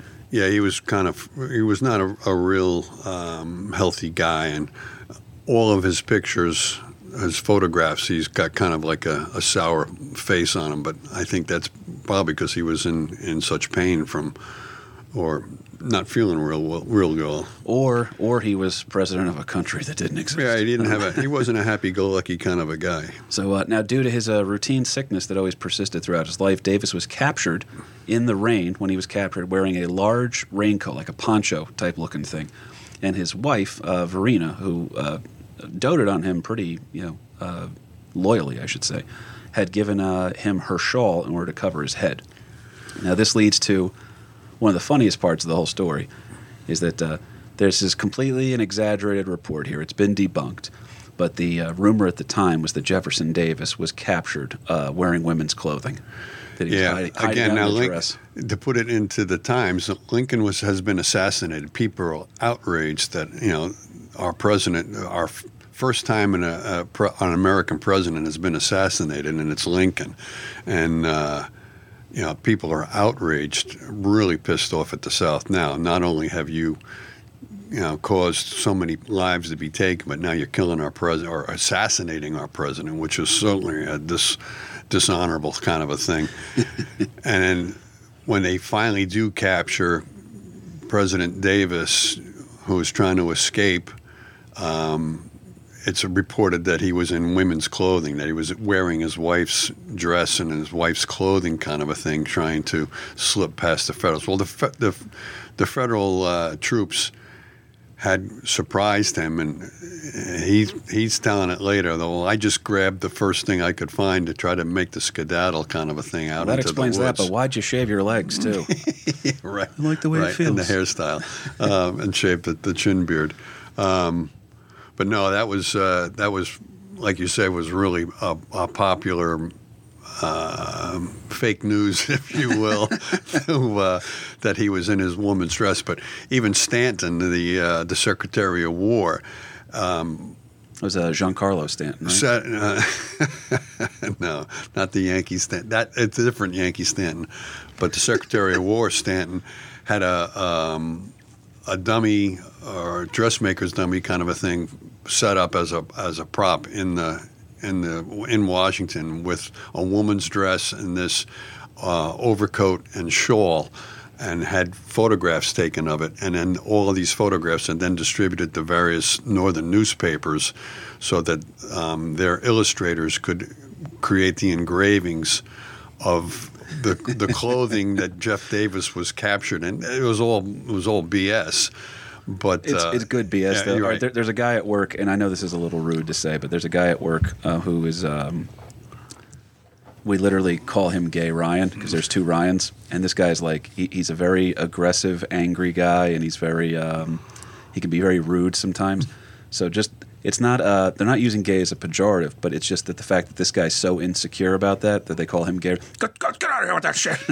so we just we call him that because it spins him up. So they probably did this just to fuck with Jefferson Davis a little bit. Yeah, I'm sure that anything to humiliate uh, Jeff Davis, who has been accused of um, formulating the plot to assassinate Lincoln. I mean, it's just Yeah, it's and they, they paint him too as a pencil neck geek kind of a thing. That he's not really. Um, that they're ignoring the fact that he was a Mexican uh, uh, war hero. Right. Um, now Davis is imprisoned for two years. By the way, he's not allowed any visitors. He's also not allowed any books other than the Bible. And I don't know if you've read the Bible, Dad, but I mean, it's like a Tarantino movie. At one point, there's four people telling you the same story from different vantage points. It's it's a good book. It's solid, but not enough for two years worth. I think. Um, not allowed visitors. Uh, he does get correspondence, however, from uh, the Pope. The Pope is writing, reaching out to Jefferson Davis, which is interesting because Davis was a Protestant. Right. So now the, the Catholic wizard in you know the Vatican, if you will, is going to reach out to uh, the guy who was the head of the Confederacy. Um, now Varina and their youngest daughter Winnie, by the way, Winnie was born during the Civil War, so she's actually literally known as the daughter of the Confederacy. Yeah, she grew up in the Confederate White House. And I still find it funny that the first lady of the Confederacy is a chick from Jersey, but um, just always going to make me laugh. No, she's not from Jersey, Kev, but her family. Jersey lineage, Yeah, come on, it's All a right. disease. Once Yeah. it gets in you, it's, it's in your bloodline. All right. but uh, now uh, they were able to move into an apartment uh, inside the prison that was holding Davis. So they're together as a family here. Davis is gravely ill most of his early stay in prison. Now, President Johnson wanted Davis hung for treason, but realized that there was a good chance that Davis may have a strong case for his own innocence because there's this like kind of contrast between uh, secession and treason. Constitutional law might prove Davis Right. was justified in Davis, seceding. Davis wants to go to court because he thinks he can beat this thing. So what they now have to do is the government starts delaying the case, and then delaying and delaying. We'll let him keep rotting in prison a little bit longer. And I think what also is factoring is Johnson and President Johnson himself is uh, um, people are going after him and they want to impeach Johnson. So there's a lot of different uh, a lot of different factions at work here. That you know, if we bring this guy to trial and he proves himself uh, justified in seceding from the union, how's that going to make me look? Plus, uh, people want to impeach me besides. Yeah, little thing called uh, Reconstruction going on in the United Yeah. States at the time too. So, uh, what they wind up doing, they're afraid that if they come down too hard on Jefferson Davis, that uh, there's a chance that it, you could have a, an insurrection in the South again. Don't give them a martyr. You know that seems to be the big thing in history. We talk about that a lot too. You give somebody a martyr, then they feel justified in you know uh, aggression.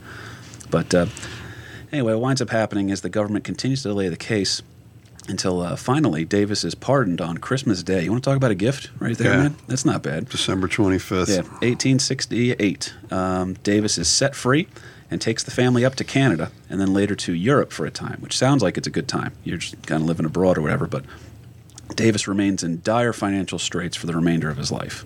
So he kind of had a, a cool way of taking charity too. He wouldn't accept charity himself, but he would say, "But if you want to donate to uh, my cause or my charities that I'm a part of, then you can." Yeah, that's how he's going to accept your money.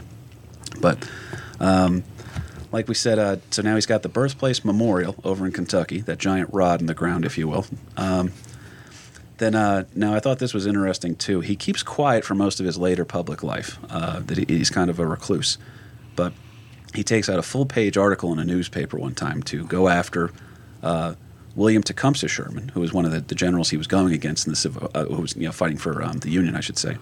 Uh, he has some comments about uh, Jefferson Davis. Jefferson doesn't really like, and then there's another certain surly New York politician uh, that's uh, starting to make a name for himself around this time that decides to call Jefferson Davis a Benedict Arnold of sorts. And so Davis doesn't really take that too well. You know who called him that? Yeah. One wild guess?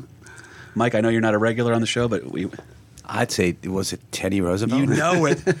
of course, it's Teddy Roosevelt. I love Teddy Roosevelt. Teddy Roosevelt, my favorite, and uh, I'm sorry, he, he, is my favorite of our presidents. I mean, you gotta love Lincoln, you gotta love Washington, but Teddy Roosevelt, the, he shouldn't be dead right now. I right, mean, it, right. nope. I would death, agree with death you. Talk snuck about a up guy on that him. talk the talk, but would also walk the walk. That's uh, the quote because uh, death had to come for him at night because he'd come during the day. There'd have been a fight. so um, no, Tr is just. I, I think he's at. I, I think the universe. Uh, if America was a universe, it all revolves around him. That he's the. Uh, tell me when I'm making a bad reference here. I'm not as well versed in comics as you, Mike, but he is the uh, he is the first Avenger. Okay, everything kind of goes around him. Is you're absolutely right. I mean, the other guys who came before him, they were they were pretty good. I mean, you know, Lincoln, Lincoln did some shit, but Teddy, Teddy was the man. Teddy was in in the parlance, he was he was our Iron Man. Ooh, good one. All right, that's actually my favorite. Yeah. So. Teddy Iron Man Roosevelt. I think that that was his unofficial nickname as a Right. child. right.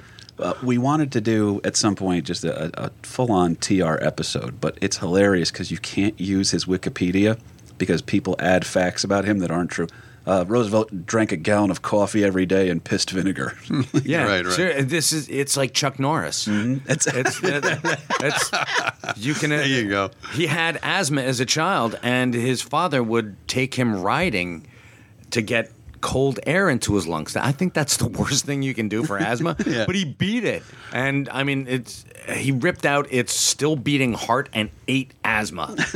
so That's the thing. And then it's tough too because then when you read about him, you can't tell the shit that he actually did do. You're like, no, that sounds a little. There's no way he got shot and then finished the speech.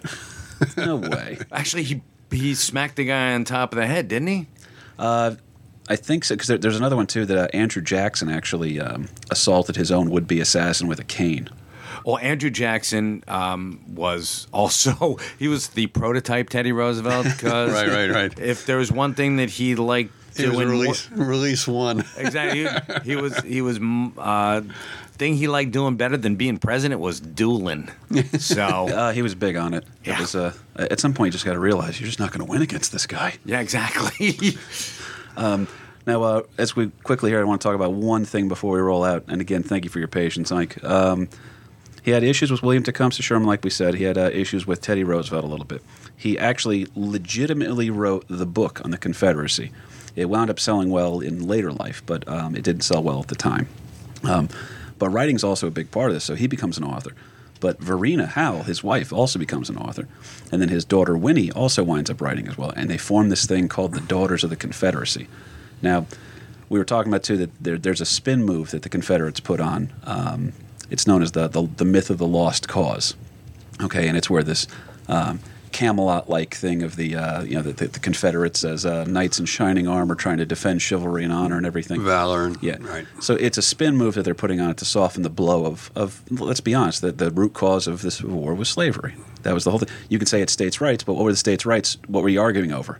Right. It wasn't taxes. It was friggin' you're going to eliminate uh, private property, whatever spin you want to put on it. It comes down to slavery. So, um, did you have anything on the Daughters of the Confederacy before we get out of here? No, it's just that uh, you know he, he writes this uh, history of the Confederacy kind of a thing. Actually, his wife uh, Varina helps complete that because he dies uh, with many of the writings. But in post Civil War Reconstruction era, a lot of former generals and uh, um, the women were very strong with that as far as memorializing the Confederate dead, moving their graves, forming the Hollywood Cemetery in Richmond, where a lot of the Confederate dead were later interned. Um, and, you know, to have the uh, Southerners go on in this whole defeatist kind of an attitude type of a thing, that they start writing and really fantasizing about what this whole Civil War was fought over, that it was a defender of states' rights and valor. It's like and when you try to and- build up a kid's self esteem, but then he gets too cocky. Right. Um, and all different spins we're putting on this, and that's um, there's uh, that's big, and uh, women's suffrage is, is also coming into play here. So a lot of these uh, Southern ladies are, are writing and demanding that uh, statues be put up, that uh, um, uh, history books are written in a more favorable light to the to the Southern cause. Um, this whole idea of the war of Northern aggression, that uh, you know, never mind the facts, we can make our own facts, kind of a thing. And if you tell that story over and over and over again, eventually people are going to start to to believe it. That you know, the war of Northern aggression, that the, the Civil War was be, was started because Northern troops came down into the, uh, the Southern states to. Uh, to punish them, type of a thing, uh, you know, and it was, Again, it, in the South, it's known as the War of Northern Aggression in some parts. but that that that phrase was actually coined post the- post Civil War, um, with uh, these various women and and Jeff Davis himself. Um, uh, there was another general, uh, Southern General Ewell, that was putting his whole spin on the thing, and um, Robert E. Lee was definitely loved by his by his troops.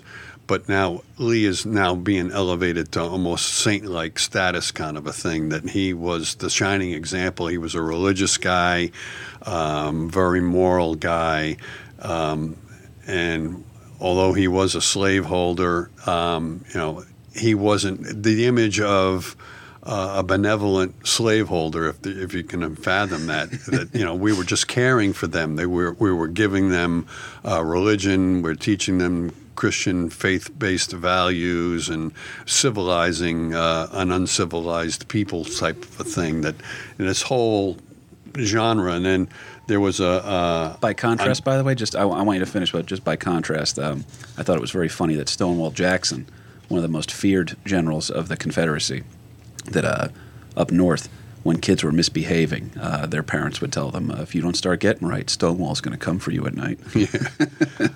there's a novelist by the name of Thomas uh, Dixon Jr. who starts writing novels promoting this whole lost lost cause kind of a, a genre, and he was the one that um, um, really starts turning people's mindset as to the whole to the whole thing. That uh, yeah, maybe this was a, a noble cause that we knew we were going to lose right from the get go because of the overwhelming numbers and the industrial might of the North and everything else. But we were fighting to, to preserve our our women and, and our homeland and our way of life type of a thing. That uh, never mind that our way of life is based on Slaves. enslaving somebody else, you know.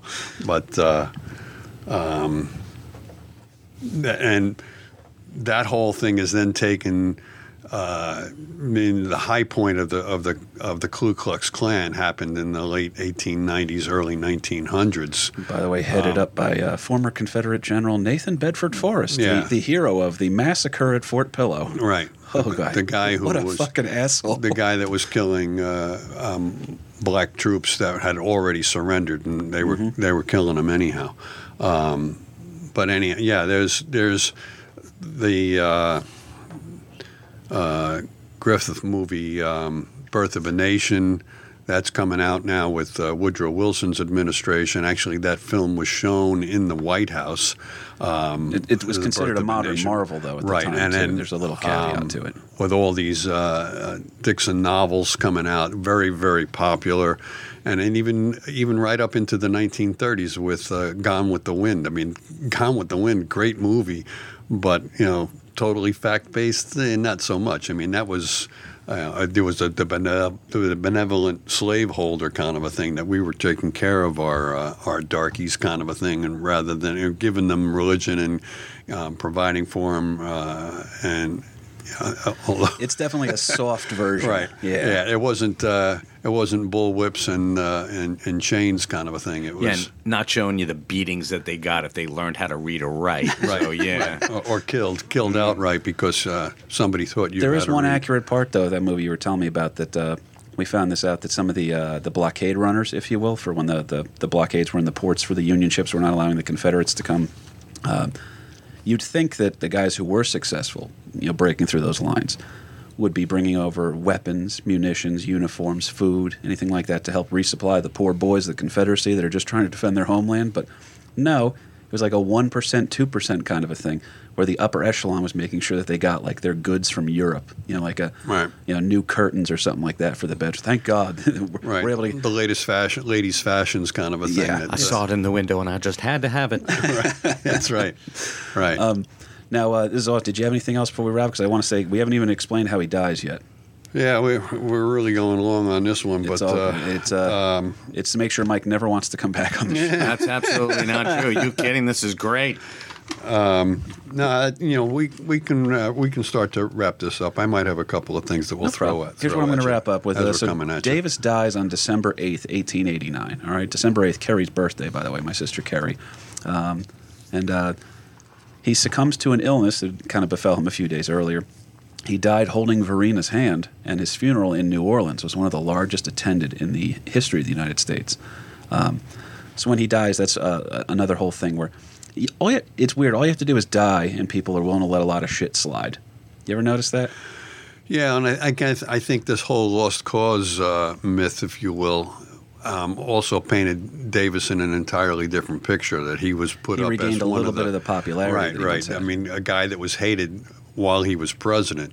Now in later life, that uh, when people start to call it what you will, a revisionist history or a history based. Not based on fact, but just made up facts, kind of a thing. Uh, that he's put, he's painted in a different light, totally, uh, than when he was during his actual presidency. Well, uh, get this: Davis's citizenship is restored. Um, Robert E. Lee's citizen, uh, citizen, uh, citizenship, there it is. That's the word. Um, his gets restored uh, before um, Jefferson Davis. Davis is uh, is held off on because they they they're still depending on who was involved with it. There's a little tinge of some politics behind the scenes. Yeah, I think there was a, an admiration to Robert E. Lee because he was absolutely a great general, and a, a lot of people admired that. And I will not stand way- against Virginia. That's and it- the way the, the, way he handled himself. Yeah, Yeah. the way he handled himself because he was actually offered the the uh, a Union generalship at the start of hostilities, kind of a thing. that- Couldn't stand against Virginia. but he wouldn't. He had to resign from the Union Army because he was an army. He was a career army guy. and Stonewall was the head of West Point at the time, Yeah. or a professor at least, I should Right. say. But Right. Uh, thought this was interesting too. So he winds up getting Davis's citizenship is restored in 1978 by President Jimmy Carter. All right, Carter makes good on Where was Jimmy Carter from, Kev? Uh, Georgia, so, peanut farmer. Um, but uh, yeah, that is. Um, we, we covered a lot here. It was a big, big topic. Um, it was ambitious. We, we potentially should have released it as two episodes, but um, we didn't want to do that here.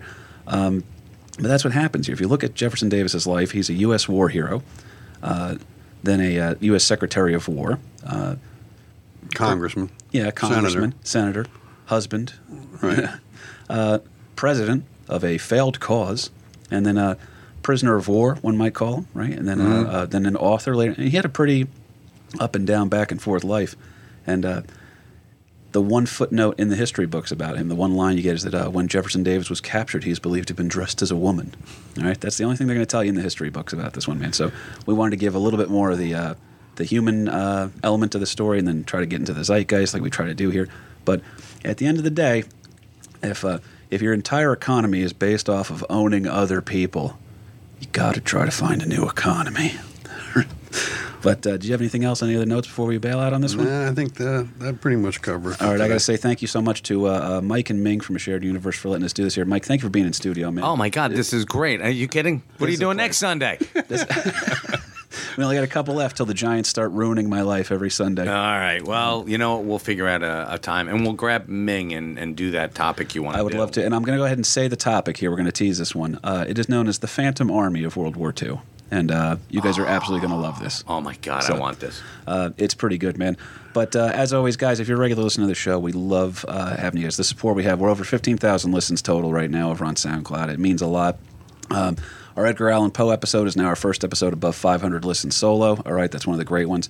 Uh, if you haven't checked out uh, our, our boy, Dan Sickles. Dan Sickles. Dan Sickles is the premier episode of the show, I think. And, and this one's right up there with it. Dad, thank you so much for all the research you did on this one.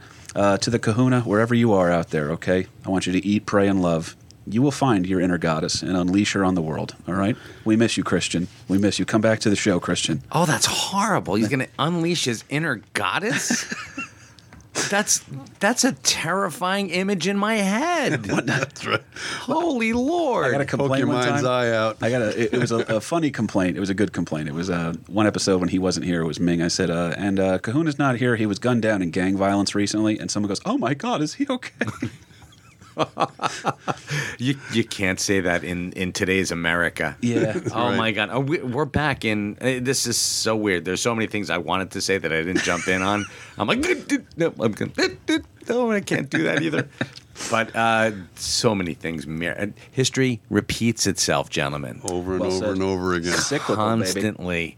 It's yeah, it's just like technology. It's cyclical. so, but thank you for for indulging me, and you guys are awesome.